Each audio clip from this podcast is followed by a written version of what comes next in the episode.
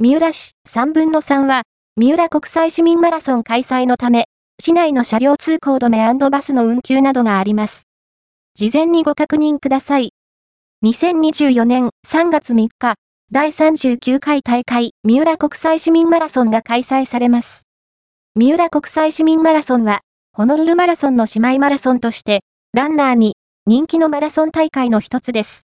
三浦市のほぼ半分がマラソンコースになっていますので、各地域にて、それぞれ午前8時から正午の間に車両通行止めの時間があります。